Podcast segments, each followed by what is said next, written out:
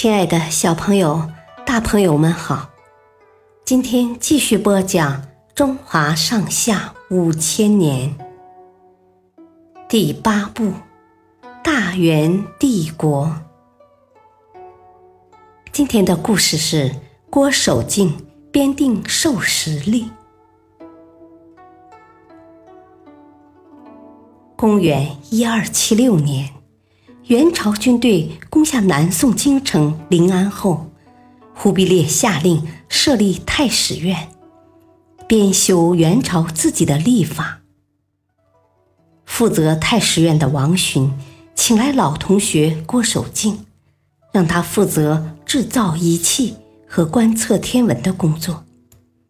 当时的郭守敬正担任工部郎中的职位，负责各地的河渠整修。和管理工作。其实，早在进宫任职前，年少的郭守敬就已声名赫赫。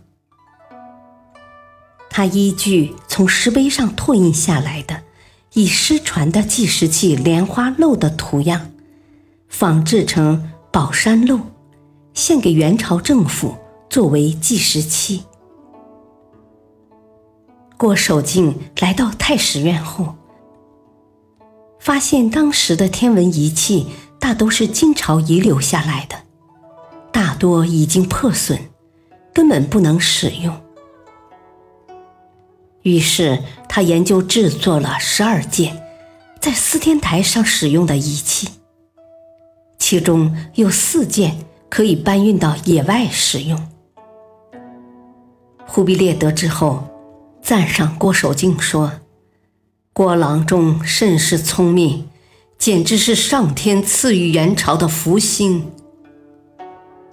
为了编好新历法，郭守敬在全国建立了二十七个观测点，主持了大规模的天文观测活动。其中最南端的观测点在南海，最北端的观测点在北海。经过多年的辛勤观测与研究，他带领众人终于完成了新历法的编制工作。忽必烈非常高兴，将其命名为“授时历”。新历法和我们现在使用的公历周期相同，以三百六十五点二四二五天为一年。与地球绕太阳一周的实际时间相比，只差了二十五点九二秒，却整整比我们现行公历的确定时间早了三百年。